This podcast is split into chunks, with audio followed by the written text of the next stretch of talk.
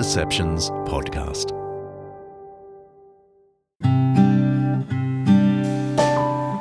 Small Wonders with Laurel Moffat.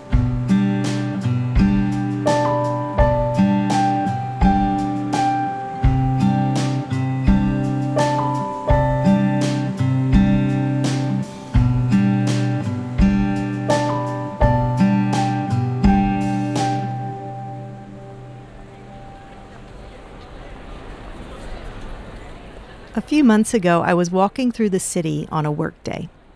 It was the middle of the day, and people were streaming out of the buildings near Martin Place in the daily hunt for lunch.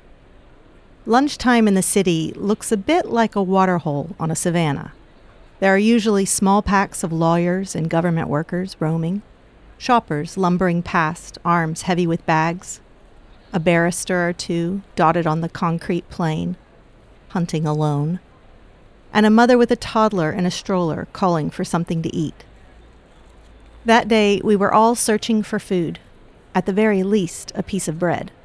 The one I had in mind came with some ham and cheese, a slice of tomato, preferably with some seeded mustard. And on a corner near Angel Place, there was a man standing with a hand painted cardboard sign, calling out the words on it to anyone who would listen. We'll work for food. We'll work for food. None of us stopped. We were all too busy looking for our own food, for our own daily bread. Outdoor tables began to fill, and queues snaked out of cafes.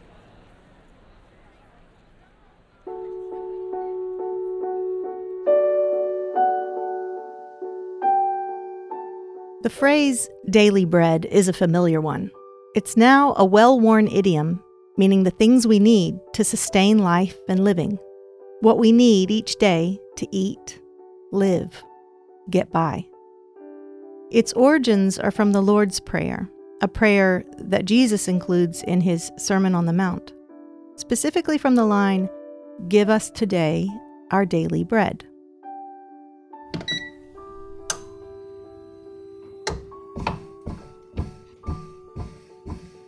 The idea of daily bread is simple, but the everyday reality of providing for ourselves and those in our care usually feels far more complex. As complex as the tangle of actions necessary to get a grain of wheat from the field to our meal. It's a struggle that is timeless and universal. Bread is everywhere. It exists in some form in every human culture and diet and has done so for tens of thousands of years. It was one of the earliest foods prepared by heat. It was out of an interest in this very simple, very common, very ubiquitous stuff of life that a man named John Ashton wrote his History of Bread in 1904.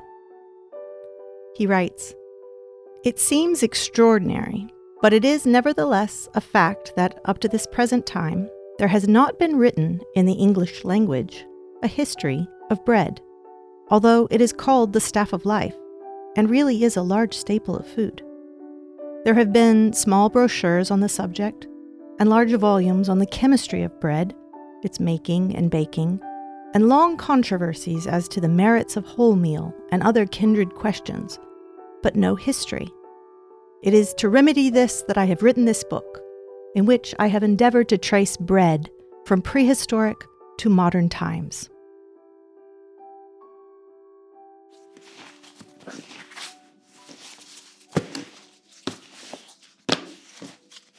Ashton's book outlines the making of bread through the millennia and across continents, describing the methods and tools to do so. No description of bread making, no matter what time it is from, is simple.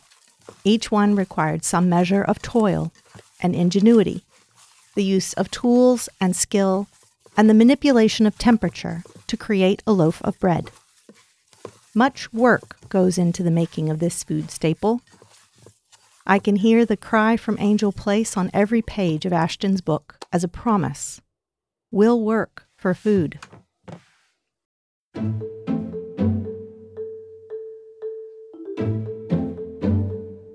Today, wheat is the most widely grown cereal in the world. Sharp changes to its price are reported on the front pages of newspapers. Bread is consumed by 80% of the world's population. And according to Bread Market Insights, it's not just dough that rises. Bread sales and intake are also rising. In the middle of the war between Russia and Ukraine, the state of its wheat exports are worried over. Deals are made to keep ports on the Black Sea open that then fall through, sending the wheat via rail and road. There is too much rain, or not enough. There are droughts and floods. Futures in wheat are traded. Ships are tracked across the globe. Prices rise and fall and are meticulously counted so that you can click on a spreadsheet of charts noting the planted and harvested acreage of wheat, its production, yield, and price per bushel since 1866. Wheat is politics. Wheat is international relations. Wheat is money. The daily making of bread is far from simple. It is instead quite globally, financially, and politically complicated.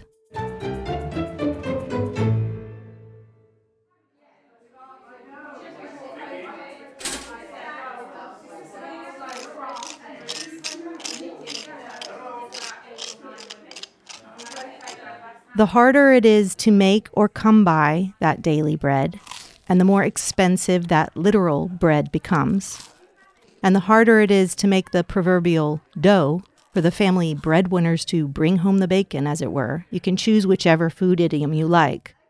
The more tenuous life begins to feel. So much so that a man might wake one day and write some words on a sign and summon enough courage to stand on a busy street corner and call out those words up and down the street. The almost primal need for accessible daily bread has led some historians to look back through history and link the rising cost of bread to the escalation of political unrest. Whether it's the flour war in 1775 France, or the bread riots in 1863 Richmond, Virginia, or the Egyptian bread riots of 1977, when the price of bread shoots up in a politically unsteady environment, so do tensions. And if the price of bread becomes so high as to become unaffordable, placing this basic foodstuff out of reach of many, if not most, a song for supper can become a shout, and then, eventually, may come to blows.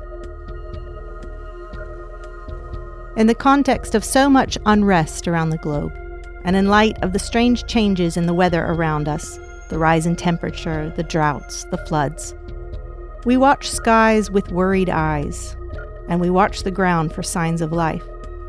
We watch the deep sea ports and the paths of trade down roads and rails. We watch the markets and track the numbers up and down. We do our best to guess the future. With all that watching, all that worry, our eyes must be very tired.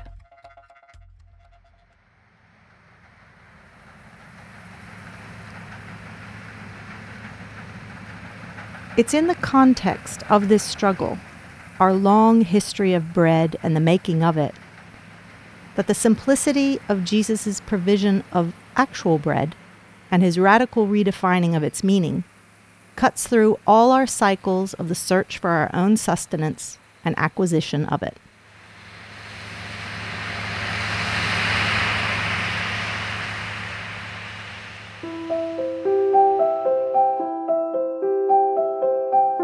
Bread is an important part of a chapter in John's biography of Jesus.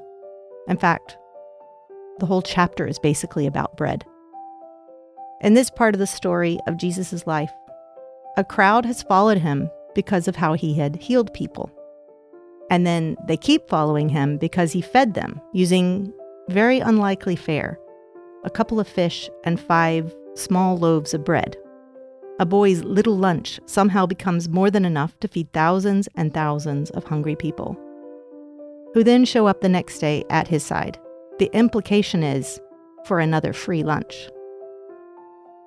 In case we get stuck on the miracle of how Jesus turned a tiny lunch into an all you can eat bread and fish buffet, Jesus explains the event, as well as another miraculous bread making event from Israel's past the manna that fell in the desert each day, every day, for decades. The original daily bread. Jesus tells them not to fixate on literal bread or working for their own food at the expense of seeing him for who he is. He tells them, Do not work for food that spoils, but for food that endures to eternal life, which the Son of Man will give you. For in him God the Father has placed his seal of approval. Then they asked him, What must we do to do the works God requires? Jesus answered, The work of God is this to believe in the one he has sent. And then he says something that makes it very, very simple as simple as bread. I am the bread of life. Whoever comes to me will never go hungry, and whoever believes in me will never be thirsty. And he says later, I am the living bread that came down from heaven. Whoever eats this bread will live forever. This bread is my flesh, which I will give for the life of the world. Some of his disciples are quick to spot the difficulty. This is hard teaching. Who can accept it? The teaching that to believe in him is the best food to work for, the only food that will sustain our lives past the end of every day and into eternity. It is hard, hard to understand, hard to accept, hard to believe. That's why even the understanding, the acceptance, is also a free gift.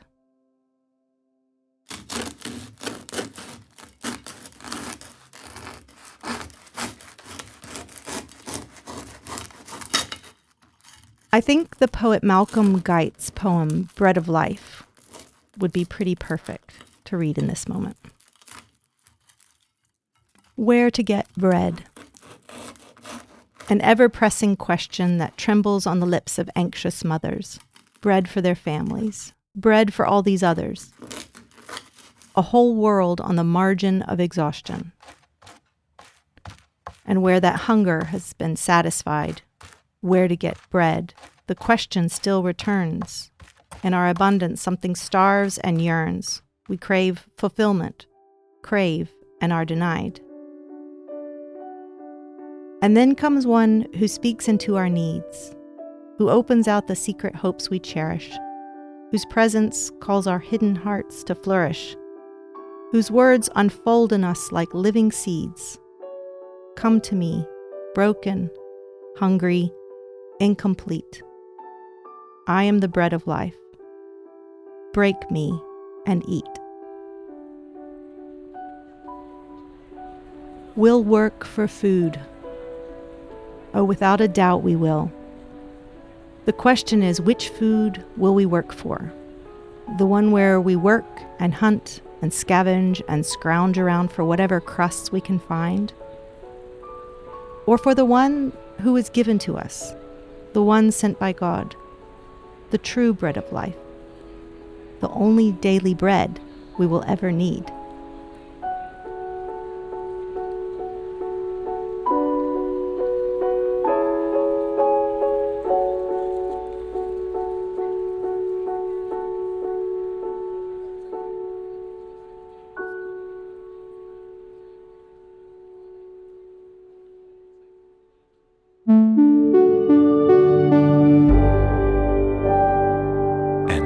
Undeceptions podcast.